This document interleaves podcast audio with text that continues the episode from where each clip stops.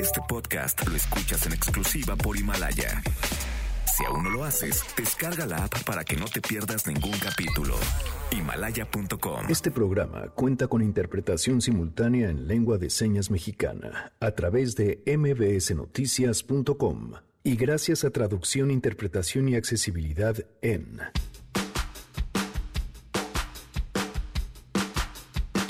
la discrepancia fiscal y por qué los contribuyentes no deben de, de perder de vista este detalle? ¿Qué hacer para que Lolita no se convierta en Dolores en este 2020? Vamos a platicar sobre esto más adelante.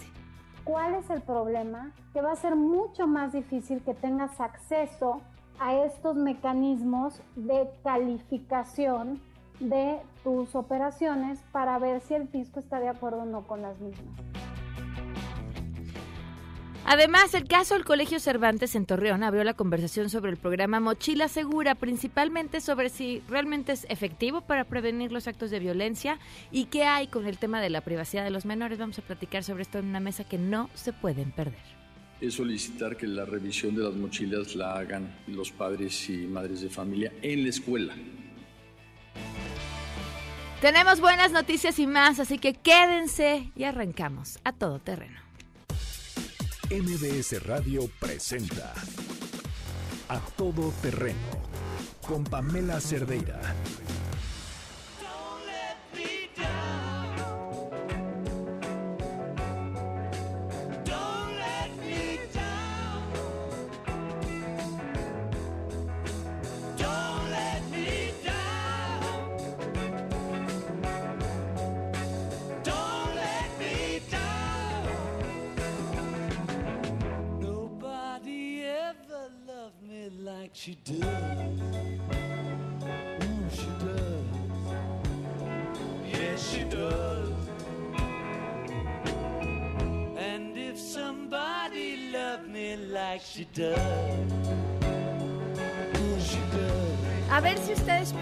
Ayudarme. Hay una versión de esta canción cantada por alguien que no sabe hablar inglés.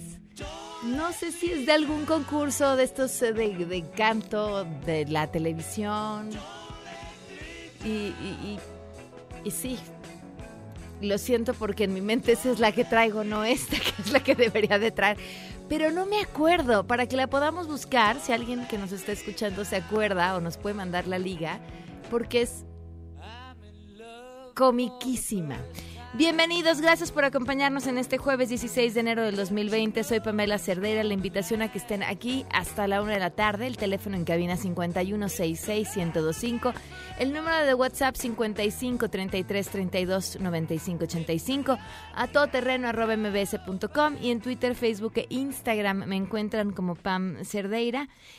Hay muchísimos temas para platicar el eh, día de hoy y uno de ellos es importantísimo, tiene que ver con esta serie de iniciativas en eh, materia de justicia. Se filtró un documento que tendría que ver con una serie de modificaciones, algunas de ellas constitucionales y otra serie de reformas que buscarían que tengamos un sistema de justicia penal homologado en todo el país.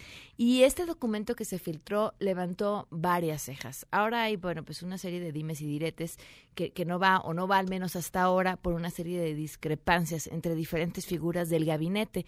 Pero entre lo que más levantó las cejas es que invaden esta serie de reformas el quehacer y el trabajo de los jueces. Es decir, que el mismo Ministerio Público podría tener atribuciones que hoy corresponden a los jueces y que esto nos importa y nos debe de importar porque pone en entredicho algo que ah, pues desde el inicio, no de este sexenio necesariamente, han sido errores que se han cometido en sexenios anteriores también y que en este se ha hablado más, que es sobre la presunción de inocencia que cuando uno es señalado por un delito, qué posibilidades tiene de defenderse, de llevar su juicio en libertad, de que no se le invada eh, la privacidad. Vaya, una serie de datos que son bien importantes y que, insisto, como lo platicábamos el día de ayer, si lo vemos desde la visión de la víctima de un delito y que queremos sed de justicia, todo nos parece poco.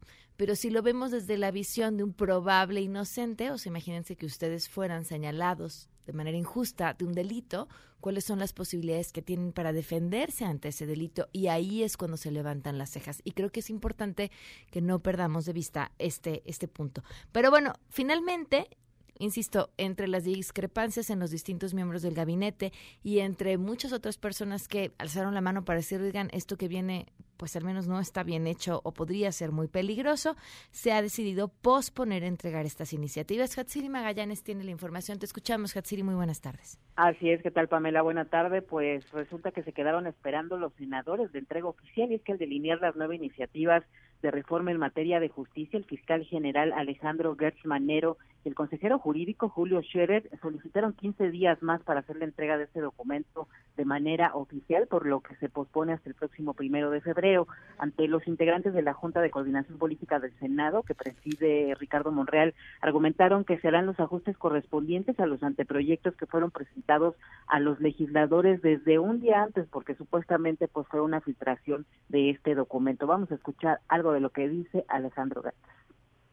Vamos a seguir trabajando para que el día primero de febrero yo pueda, si, ustedes lo, lo, lo, permiten, ya tener una, una visión completa para someterla, como es mi obligación, a la soberanía de ustedes, a su conocimiento, y que si ustedes lo ven así, ya lo hagamos en un debate público para que haya una participación muy generosa de toda la sociedad en este aspecto y podamos trabajar juntos.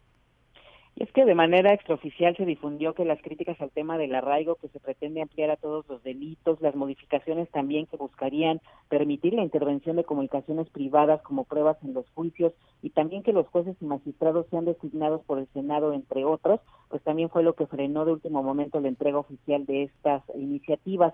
Y bueno, en ese sentido, el senador Ricardo Monreal pidió esperar la documentación formal para hacer ya una, un análisis puntual sobre estos temas en cuestión. Vamos a escuchar. Nosotros queremos actuar eh, con mucha seriedad. Por el momento, como presidente de la Junta de Coordinación Política, no emitiré opinión hasta en tanto se haga la presentación formal de las iniciativas, que según nos expresa el fiscal y el consejero jurídico será el primero de febrero. Julio Scherer destacó que el actual modelo de seguridad ha fracasado y para muestra el 99% de los delitos quedan en la impunidad. Vamos a escuchar nuevamente.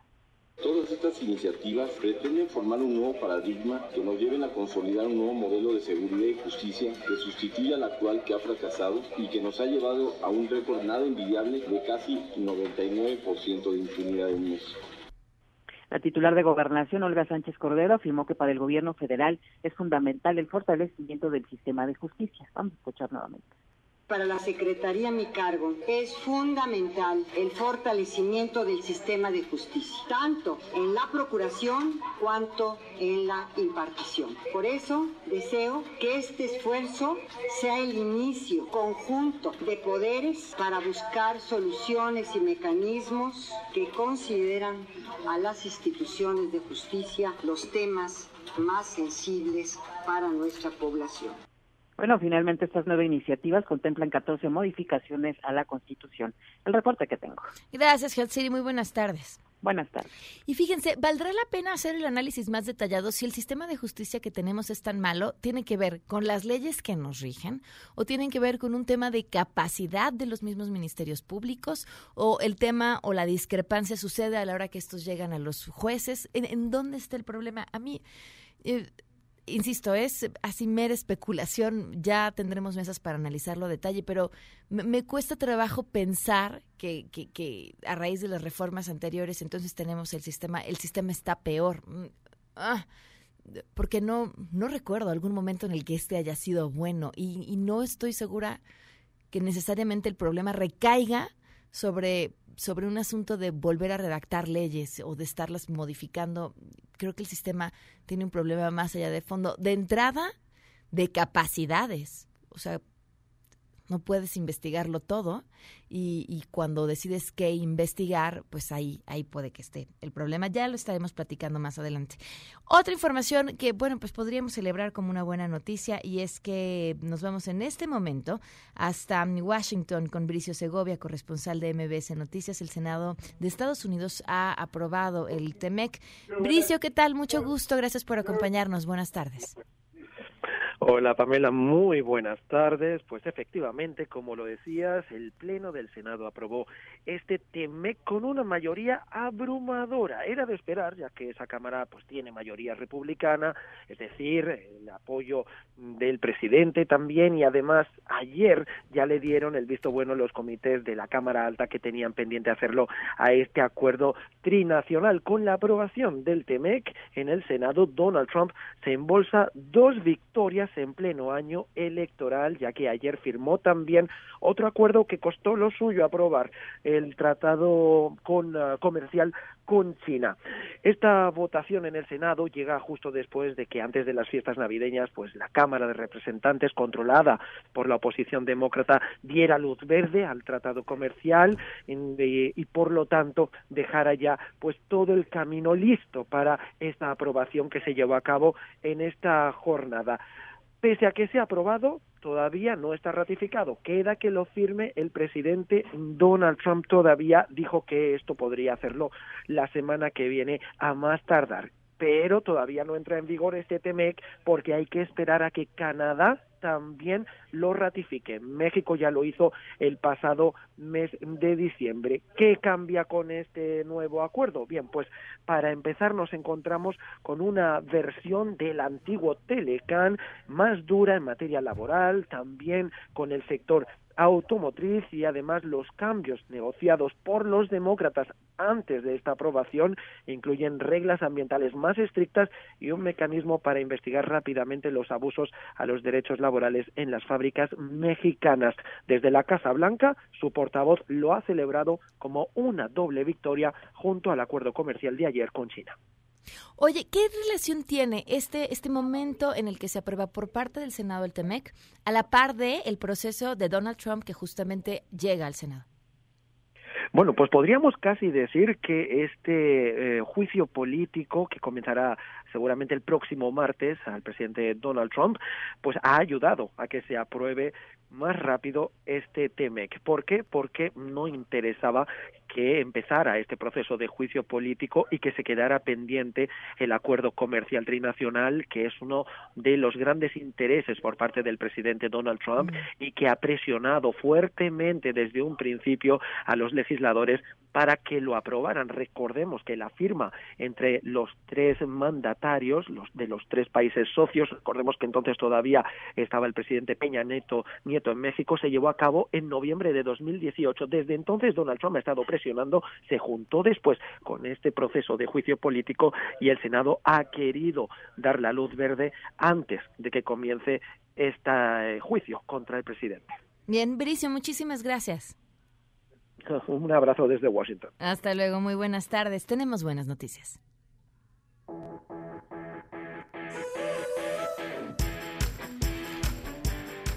Hace tiempo estaba esperando en un banco y me llamó la atención un tríptico que tenían ahí y hablaba acerca de las medidas que este banco tomaba en favor de la ecología.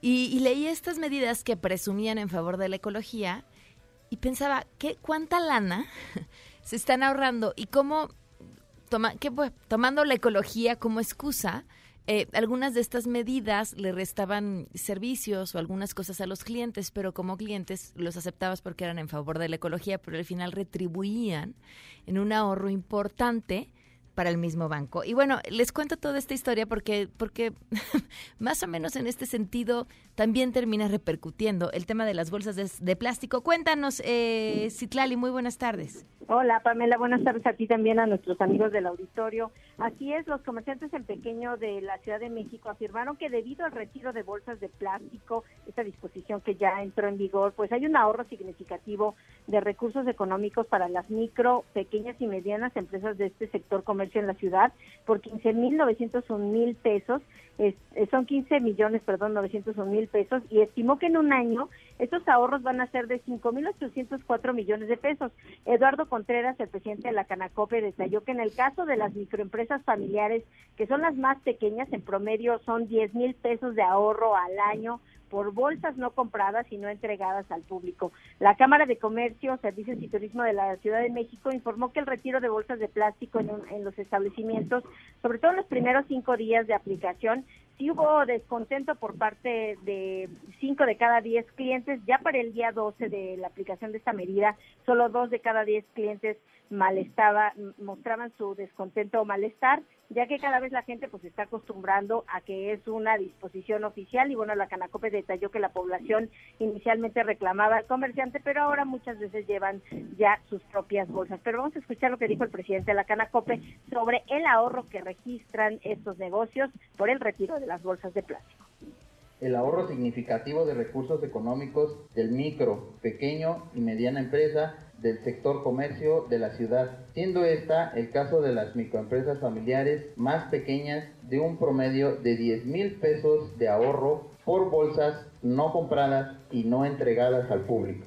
por la aplicación de esta medida que ha beneficiado al sector. Esta medida al día 12 de enero del presente año ha generado un ahorro general al sector del, en la Ciudad de México por 15 millones 901 mil pesos y estimamos que en un año generará un ahorro de 5.804 millones de pesos. Así que, Pamela, pues casi desde que inició el año son casi 16 millones de pesos de ahorro que tienen los pequeños comercios por no comprar estas bolsas que entregaban a la población. Es mi reporte al auditorio. Gracias, muy buenas tardes. Buenas tardes. Algunos mensajes que nos mandan a través de WhatsApp. Hola, Pamela, si ya hoy existe y sufrimos las arbitrariedades y la corrupción del sistema judicial, espero no sea aprobada. Roberto, gracias. Pam, de por sí el Ministerio Público envía al reclusorio inocentes. Sin haberse cumplido el plazo legal para meterlo en un reclusorio, los meten antes del plazo y de ahí ya no salen. Recuerden que la policía, desgraciadamente, sin conciencia moral, acusan y aprenden al primero que agarran porque es su trabajo y porque en algunos casos, así es, y es cierto, se les paga un bono por ciertos arrestos, arrestos de ciertos delitos. Gracias, Eric Miguel Bautista. Escriben también presunción de inocencia. Como con la chica del Banco Santander, todos le acusaron y señalaron sin darle oportunidad alguna. Alberto, Alberto, entiendo tu malestar, pero no es lo mismo que tú grabes a alguien y lo señales y asumas que fue culpable y lo acuses y luego en redes digas, sí, ella es la culpable, a que seas un ministerio público y asumas que es culpable y hagas todos los procedimientos sin darle oportunidad de defenderse. Es diametralmente distinto. Vamos a una pausa y continuamos. Regresamos a todo terreno. Este podcast lo escuchas en exclusiva por Himalaya. A todo terreno con Pamela Cerdeira. Continuamos.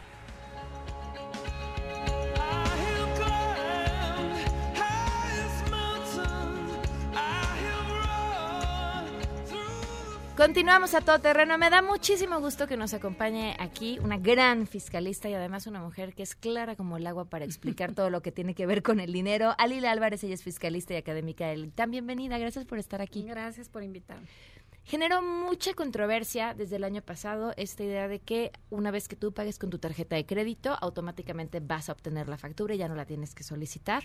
Y miedo, el pensar que eh, esto iba a generar en el SAT algo que les votara de, oye, esta persona está gastando 20 mil pesos en su tarjeta y gana 10 mil, entonces automáticamente, algunos decían, automáticamente me van a estar cobrando impuestos por esos 10 mil extra. Cuéntanos, ¿qué va a pasar? A ver, yo creo que como todo, en parte tienen razón en estar preocupados y en parte no. Me explico. El procedimiento de discrepancia fiscal, que es este procedimiento, lleva mucho tiempo. Básicamente este procedimiento te dice que si tú gastas más de lo que declaraste, la autoridad tiene la posibilidad de determinarte un impuesto a menos que tú aclares de dónde viene o qué justifica esa discrepancia. Entonces, un ejemplo yo declaré 100 pesos. En mi tarjeta me gastó 300. Llega la autoridad y me dice, ¿cómo puedes gastar 300 si solo ganas 100? Yo le digo, bueno, porque mi esposo o mi papá o mi mamá me regalan 200 al mes. Ahí quedaría aclarada la discrepancia. ¿Cuál es el problema y lo que hemos criticado siempre la discrepancia? Que es un proceso con términos muy cortos. Entonces, ¿qué pasa? Que el SAT te avisa que encuentra esta diferencia y te da 20 días para aclarar. ¿Qué pasa en la práctica? Yo me dedico a la materia y sé lo que dice la ley. Quizás alguien tiene un amigo fiscalista al que busca rápidamente le ayuda. Pero ¿qué pasa con el común de las personas? Que de repente te llega esta notificación, primero no sabes bien de qué se trata, en lo que la lees y pasan dos días y preguntas y un amigo te recomienda, a mucha gente los tiempos se los van comiendo.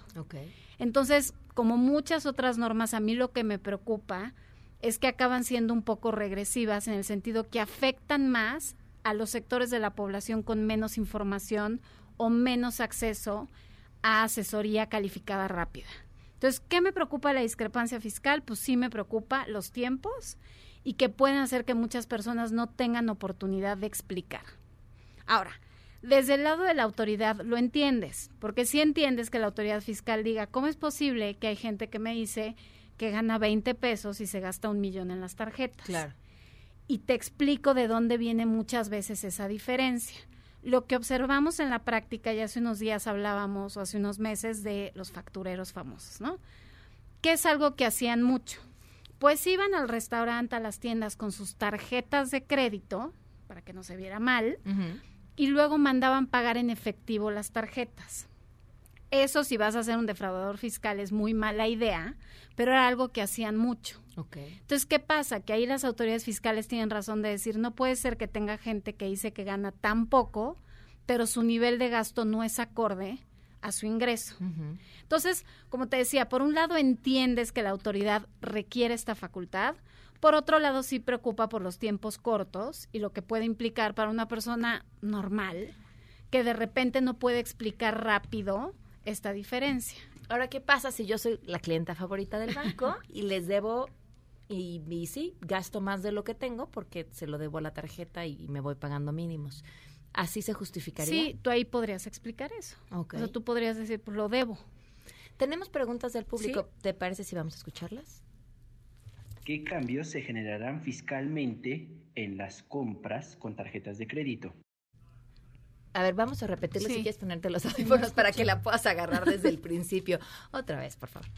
¿Qué cambios se generarán fiscalmente en las compras con tarjetas de crédito? Sí, mira, la realidad es, como te decía, ya existía la discrepancia fiscal. ¿Qué cambia? Que se supone, porque todavía no es un hecho y no sabemos bien cómo va a funcionar en la práctica, se supone que ahora los comercios, en lugar de expedir las facturas que antes se facturaban al público en general, cuando alguien venía y compraba lo que sea y no te pedía un CFDI, tenías un cajón desastre que era público en general. Ahora se supone que ya va a facturar al RFC del titular de la tarjeta. Entonces, sí me parece bastante invasivo. O sea, sí entiendo la incomodidad de la gente. ¿Por qué? Porque no es lo mismo que el SAT tenga la facultad de revisar que no gaste siempre más de lo que ingreso y no lo pueda justificar, a que el SAT en tiempo real tenga ya en mi RFC o asignado a mi RFC todos mis gastos detallados. A mí mm. si me preguntas, no me encanta que en forma automática el SAT tenga tanta información sobre mí. Ahora, además, no todos tus gastos serían deducibles. No, no al final del día, pues esas facturas van a estar ahí, aunque eso no implica que los puedas deducir porque sigues teniendo que aplicar la ley. Entonces, en resumen, yo te diría, y en respuesta a la pregunta, todo se queda como estaba antes, en el sentido que no va a ser deducible si antes no lo era, en el sentido de que ya existía el procedimiento de discrepancia fiscal, pero sin duda, si se da este tema de facturación, va a haber una presencia mucho más invasiva del SAT con relación a los contribuyentes. ¿Por qué? Porque en tiempo real van a tener identificados mis gastos. ¿Qué pasaba antes? Nada más para que quede clara la diferencia. El SAT tenía que ir con la institución financiera, en este caso Visa, American Express, la que fuera, a pedirle mi relación de gastos. Mm. Y además yo tenía que estar informada que estaban solicitando mi información. Entonces, si me preguntas, esto sí tiende a menos privacidad y una situación más invasiva. Ok, vamos con la siguiente pregunta. ¿Por qué el empresariado mexicano considera como terrorismo fiscal los cambios al Código Fiscal de la Federación? Pues mira, yo creo que los cambios que más preocupan al empresariado son todos los cambios en materia penal, eh, ya los platicamos hace, hace un tiempo, pero básicamente la posibilidad de que haya prisión preventiva oficiosa en delitos en materia penal preocupa. En general, a nivel internacional, la prisión preventiva oficiosa se cuestiona mucho desde un punto de vista de derechos humanos, porque básicamente es que en lo que están investigando si eres culpable o no, Vas al bote. estás en el bote. No solamente vas al bote, sino que el juez lo tiene que determinar de oficio. Entonces yo te diría que eso es lo que más preocupa. Preocupa mucho la posibilidad de extinción de dominio, que acuérdense que platicamos, en el momento que defraudación fiscal y su equiparable puede ser delincuencia organizada, constitucionalmente te abre la puerta para el procedimiento de extinción de dominio, que es un procedimiento rápido, independiente para quitarte tu propiedad. Eso preocupa mucho y preocupan todos los supuestos de posibilidad de cancelar sellos digitales, que es cancelarte la posibilidad de facturar, porque al final del día es como una muerte fiscal y es un procedimiento que cada vez se usa más y se usa con pocas garantías para los contribuyentes. Entonces yo creo que todo esto preocupa a los empresarios. Hoy alguien escribía, eh, no no recuerdo el nombre de la columna, pero al rato se las doy, y decía, y la verdadera delincuencia organizada, muerta de la risa. Tenemos otra. En las declaraciones anuales va a seguir habiendo la devolución que se le hace a los contribuyentes y es el mismo esquema de devolución y cuál es el porcentaje de la devolución, si es que va a haber. Sí, el derecho a la devolución prevalece. ¿Qué ha pasado en la práctica? Que las devoluciones cada vez son más difíciles. Entonces, hay un tema de facto que llevamos mucho tiempo señalando los fiscalistas, inclusive la PRODECON, que es la Procuraduría de la Defensa del Contribuyente, tiene análisis sistémicos y son públicos, en donde señala que desgraciadamente las autoridades fiscales cada vez se tardan más o devuelven menos. Esto genera un fenómeno estudiado en todo el mundo muy divertido. Y yo siempre hago la misma pregunta. Tú vas a una tienda en donde lo que compres, si no te gusta, lo devuelves en 30 segundos sin problemas. Ajá. ¿Tiendes a comprar más o menos? Más. Más, ok. Lo mismo pasa en todo el mundo con los impuestos.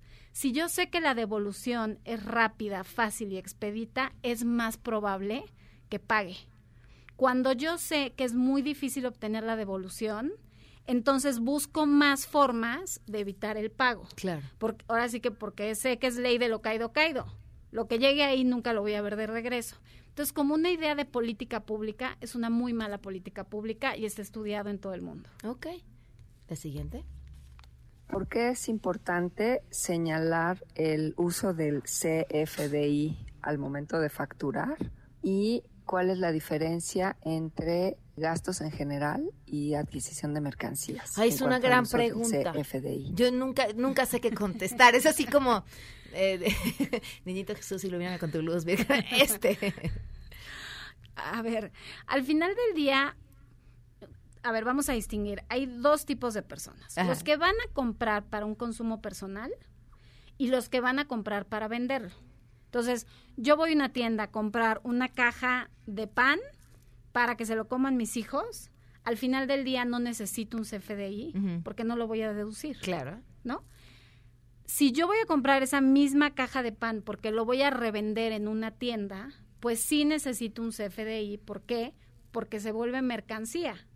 Misma que para poder deducir tengo que tener un comprobante fiscal. Entonces, a grandes rasgos, la diferencia entre algo que se vuelve un gasto o una mercancía es si yo soy el consumidor final y tiene un efecto tanto en IVA como renta, o si lo voy a utilizar para revenderlo. A ver, pero si eres una persona eh, física con actividad empresarial y- no, si no vas a pedir factura ni siquiera tiene relación, pero si lo quieres deducir, entonces no lo puedes poner como gastos en general, sino tiene que ser como mercancía.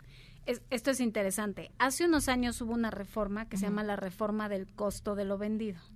Y básicamente esta reforma lo que dijo es, cuando tú compras mercancía, esa mercancía en términos generales no se deduce como gasto, sino se deduce conforme a costo de lo vendido. ¿Qué quiere decir? Que deduzco cuando vendo. Ok. Entonces te voy a poner un ejemplo muy fácil. Yo el año pasado compro 10 pares de zapatos y me gasto 100 pesos. Y este año en mi tienda los vendo. ¿Cuándo los puedo deducir? No los puedo deducir en 2019 que los compré y los pagué. Los puedo deducir hasta 2020 cuando efectivamente los venda. Ok. Es un tema que se vuelve muy complejo porque el que tengas un sistema de gastos o de costo de lo vendido depende del tipo de contribuyente que seas y demás. Pero a claro, grandes rasgos, eso es costo de lo vendido. Ok, pero entonces sí podrías deducir algo aunque fuera puesto como compras en gastos en general, dependiendo de lo que te dediques. La Ay, qué complicación. No, la distinción no es tan complicado. La distinción Ajá. principal es si eres persona moral o persona física. Ok, vamos con la siguiente pregunta. Si yo gano 10 mil pesos al mes, pero hago en un mes una compra por 15 mil pesos, diferido a un número X de meses, ¿me van a multar o me van a cobrar un impuesto por haber gastado 25 mil pesos en un mes cuando realmente lo que yo percibo son 10 mil pesos? O solamente me van a cobrar los impuestos correspondientes a los 10 mil pesos, aun cuando en mi ingreso mensual haya ejercido un gasto por 25 mil pesos. Sí, a ver, como, como te decía, el procedimiento de discrepancia fiscal es una facultad de las autoridades, encuentran la discrepancia y te dan oportunidad de aclararla. Si no la aclaras, entonces sí pagarías impuestos.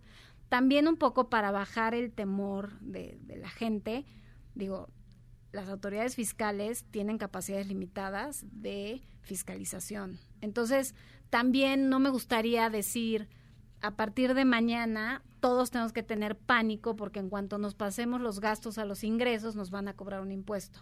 Primero, nos tienen que fiscalizar y dos, sí se nos da la oportunidad, con todas las críticas que ya mencioné de que puede ser corto el tiempo, de aclarar por qué hay esa diferencia. Tomando en cuenta esto, las capacidades limitadas de las autoridades para fiscalizar, ¿cómo deciden a- sobre quién se van? Pues Digo, sé mira, que la pregunta es complicada, no, pero es una combinación. Hay un mecanismo que es realmente aleatorio, que es suerte, y hay también ciertas cuestiones que llaman la atención y hacen que llegue una un, un proceso de fiscalización. ¿En qué lo vimos? Cuando se dio lo de Bahamas Papers, pues todas las personas que aparecieron en esa lista fueron fiscalizadas. Claro. Entonces, o sea, finalmente la coyuntura también juega un papel importante. Sin duda, sin duda. Ok. ¿Cómo te pueden contactar ahí? En mi Twitter. ¿Qué es? Alil Álvarez. Perfecto. Muchísimas gracias. Gracias a ti. Vamos a una pausa y volvemos. Regresamos a todo terreno. Este podcast lo escuchas en exclusiva por Himalaya. A todo terreno con Pamela Cerdeira. Continuamos.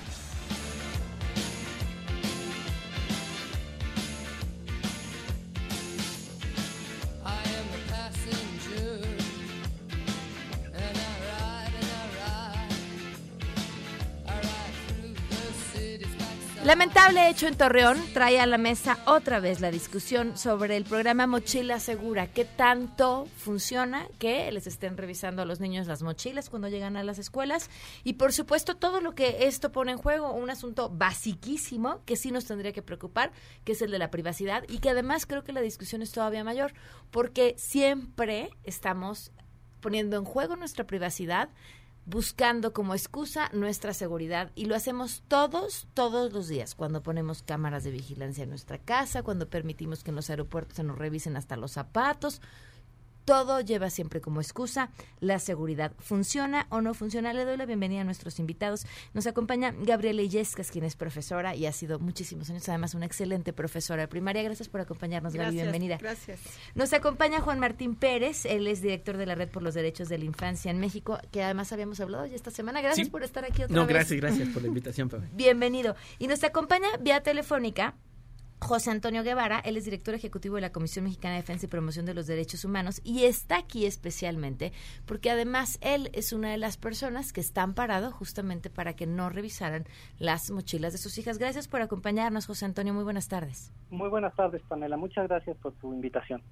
Saludos con colegas de, Graciela y Gracias. con Martín. Querido Pepe, saludos. compartir la mesa con ustedes. Pues arranquemos, eh, José Antonio, contigo. ¿Qué te movió a ti a solicitar este amparo? Bueno, yo, yo no sé, Pamela, si, si, si tendrás en, si tendrán en, en registro en su memoria que, que, en, que en, di- en- en 2016, principios de 2017, se anunció esta política de mochila eh, segura y, e iniciaron eh, literalmente eh, las, las campañas dentro de las escuelas a revisar a los niños. Esto fue eh, hace pues tres años.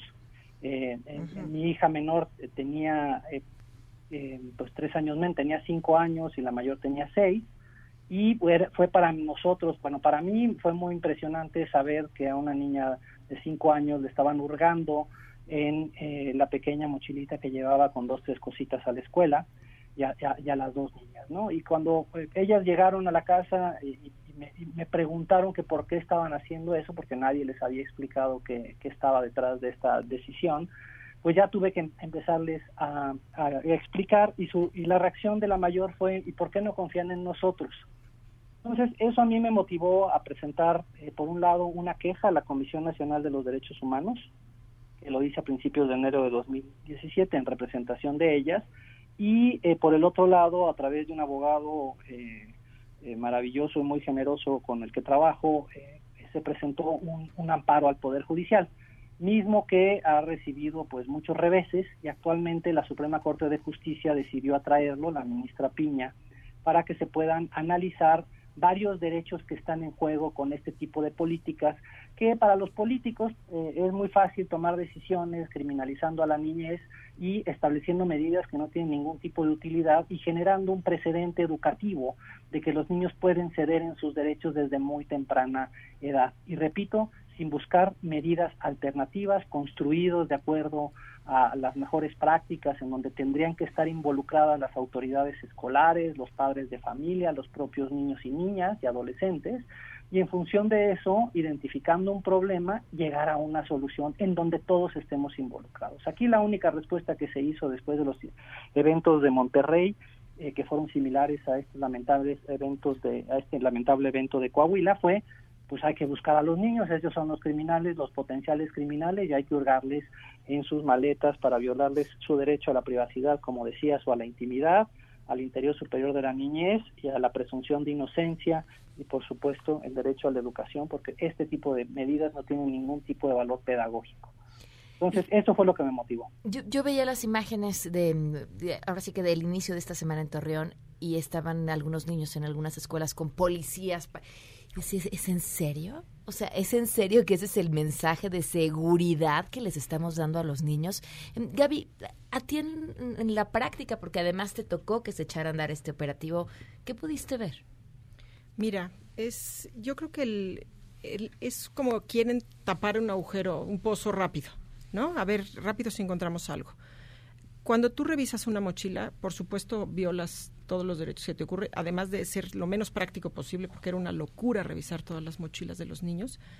Este, estás haciendo un paliativo, no una cura de esencia. Tú no estás yendo al origen del problema. Estás aparentando resolver algo, querer controlar algo. Puede controlar algo de momento por si alguien lleva algo, pero los niños eh, no van armados, o sea, no, no llevan esas cosas. Ahora, los niños son niños no idiotas. Si llevan algo, lo sacan. Y saben que se les va a revisar la mochila, quien se las va a revisar, sus papás, sus tíos, sus maestros, lo sacan.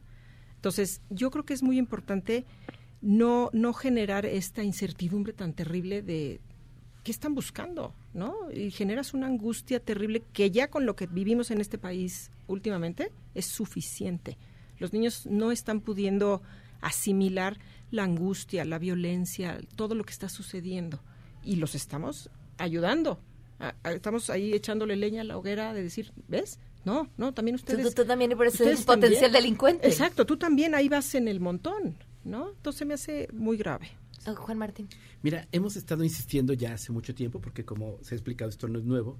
Y los primeros casos fueron en el 2000 con este René Arce, en la delegación Iztapalapa, que derivaron en aquel momento ya señalamientos de la Comisión de Derechos Humanos del Distrito Federal.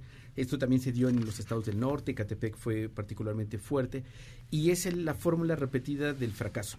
Y creo que el Mochila Segura sería claramente un monumento al fracaso del Estado en todos los apartados, en seguridad, en la educación y ahora, pues mucho más grave, de plantear que los padres y madres se conviertan en policías.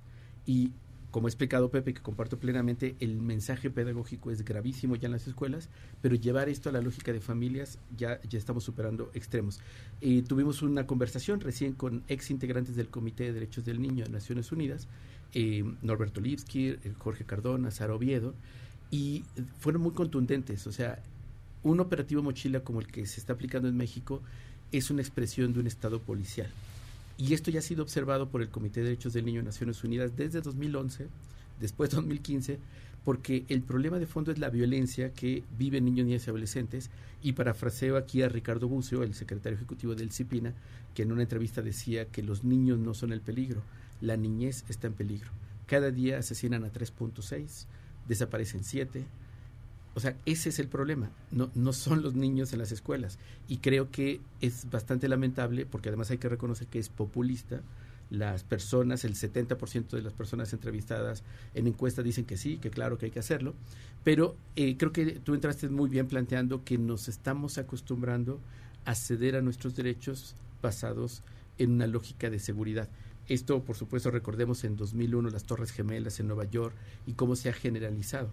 Y hay un graffiti que circulaba y que sigue siendo vigente de nos regalan miedo para vendernos seguridad. Hay un, un tema sobre qué, justifica que esto siga sucediendo y que bajo la experiencia, las recomendaciones, nos digan está mal, está mal, está mal, sigan justificando las autoridades que es un operativo que debe hacerse. Y tú mencionabas, José Antonio, la cantidad de veces que el mismo amparo había tenido. ¿Con qué justificación? Bueno, mira, el amparo sigue eh, sigue vivo el procedimiento, no hay una resolución todavía. Lo- lo- los reveses que tuvimos fue que los tribunales de abajo, los que están abajo de la Suprema Corte, eh, priorizaron eh, los temas de seguridad eh, eh, en lugar de los derechos de la niñez, eh, la no discriminación, el derecho a la educación, la- el, el interés superior de la infancia, el derecho a la presunción de inocencia, la privacidad, etcétera, etcétera. Y por eso, afortunadamente, la Suprema Corte lo atrajo para ver si de una vez mandan el mensaje claro de que la Constitución le va a dar eh, prioridad a los, a los derechos eh, humanos más que a fallidas políticas de seguridad. Lo que es muy interesante ver es que la Comisión Nacional de los Derechos Humanos en noviembre del año pasado emitió, eh, el año pasado, perdón, no fue en noviembre, fue en, En julio. en, en agosto, eh, emitió una recomendación dirigida a las autoridades, a la CEP y a la Secretaría de Seguridad Pública, precisamente reconociendo que la política de mochila seguro, tal como se ha instrumentado, es, eh, es violatoria de estos derechos a que me referí, además de que es discriminatoria, porque solamente aplica a los niños y no toda, a la comunidad, a toda la comunidad universitaria. Pero para mí lo que res- resulta muy importante de esta discusión es por qué nada más estamos volteando a ver a los niños y no pensamos, como decían Juan, eh, Juan Martín este, y como decían Graciela, a los factores sociales, a, las, a, la- a- a los mensajes que como padres de familia transmitimos. Nunca nos dijo nadie después de estos trágicos hechos de Nuevo León y ahora Coahuila, cuáles son los mensajes que debemos transmitir para darles tranquilidad a nuestros hijos, para formarlos en los valores que queremos erradicar para que este tipo de, de- cuestiones no se, no, se, no se repliquen. No hemos tenido una discusión sobre las armas y los controles que debemos tener como sociedad de quienes poseen armas. Yo estoy convencido que tenemos derecho a saber quién es poseedor de un arma legal. Eh, si tienen que pasar por exámenes eh, psicométricos con la Secretaría de la Defensa Nacional, yo quiero saber si, si, si mi vecino tiene un arma de fuego para saber si le permito ir a mis hijos a, jugar a su casa o estoy seguro que esa persona tiene bien resguardada su arma.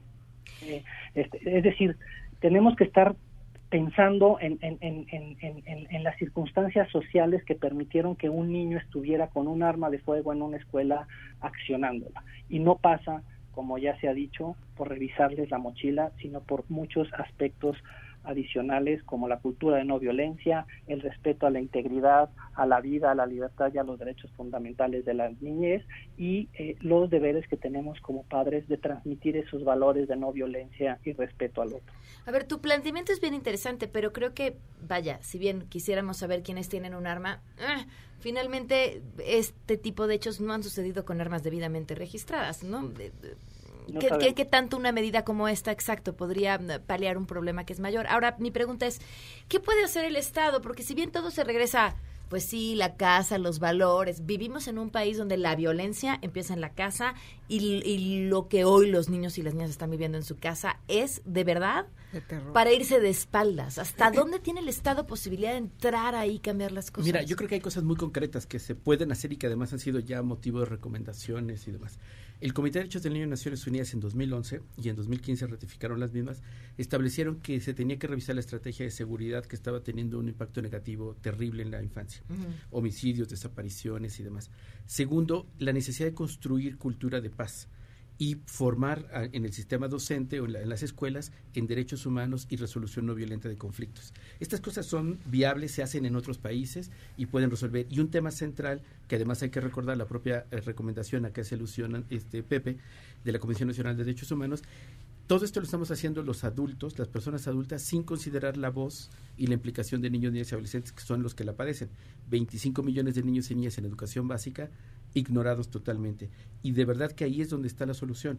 Por supuesto que el Estado tiene que facilitar los mecanismos para que esto se dé. La Ley General de Educación es un absurdo. En los comités escolares que definen todo lo de la escuela, incluso ahora presupuesto, están directivos, sindicato, padres de familia, exalumnos, pero no están Los niños. los niños. O sea, ese tipo de cosas son muy concretas, se pueden dar. Y reitero, esto no es un tema mágico de otro planeta, se hace en otros países con mucho éxito. Gaby. Fíjate que yo, yo pienso desde mi área de, educación, este, yo creo que este país tiene que invertir en educación. Esa, esa puede ser la diferencia a muchos años, pero de no haber una modificación en la educación, no vamos a tener personas distintas. Hoy sabemos que con el modelo de educación, con una reforma, con otro, con un partido, con otro, con todo, vuelve a ser la misma historia. Se, se tiene muy restringido la parte de educación porque tú si tienes un pueblo educado va a opinar, no se va a dejar, no va a permitir. Y un pueblo controlado, eh, este, ignorante, es muy fácil de controlar. Entonces se me hace, a mí me parece que la esencia estaría en educar, en, irte de veras a la esencia de la educación para que tengas maestros capacitados, para que tengas programas adecuados, para que tengas gente que acompaña adecuadamente. Gaby, ¿qué haces tú? O que, bueno, sí, en tu experiencia, si detectabas un menor que podría eventualmente desarrollar algún problema de esto, o que pudieras detectar desde la escuela que estaba en medio de un ambiente de muchísima violencia. Fíjate, nos, a nosotros nos tocó, a mí particularmente me tocó un alumno maltratado. Este, yo vi las marcas de unos cinturones en la espalda. Este, y entonces es un gran conflicto, porque en este país sí es un gran conflicto. Denuncio, no denuncio, este, se me van a venir encima, luego me van a perseguir. Bueno, finalmente lo denunciamos, se hizo como se debía de hacer, se llamó a los papás y lo que quieras. Pero, pero es un, es, es un país que no te ayuda. Yo sí siento que fu- fui cercana a mis alumnos, o por lo menos a la mayoría de ellos, y este, y lo que pretendía era acercarme y hablar con los papás cuando veía un caso así, acercarme. Pues vaya, este tema da para muchísimo más. Les agradezco enormemente a los tres, eh, José Antonio que nos acompañó vía telefónica. Gracias. Gracias a, gracias a ti, Paloma. Pamela. Pamela. También es un nombre bonito para... Y Paola me han dicho también. Y Gabriela, gracias por acompañarnos, Gaby. Gracias. Muchísimas gracias, Juan Martín, Gracias por por el habernos espacio, acompañado. Pame. Luego. Sheila, antes de irnos, ¿qué se está cocinando esta tarde? Hola Pam, buenas tardes a ti y a todo el auditorio. Pues está de visita en México el fiscal general de Estados Unidos, William Barr. En este momento se encuentra en la Comisión Nacional de Seguridad con Alfonso Durazo. Más temprano se reunió con Alejandro Gertzmanero en la Fiscalía.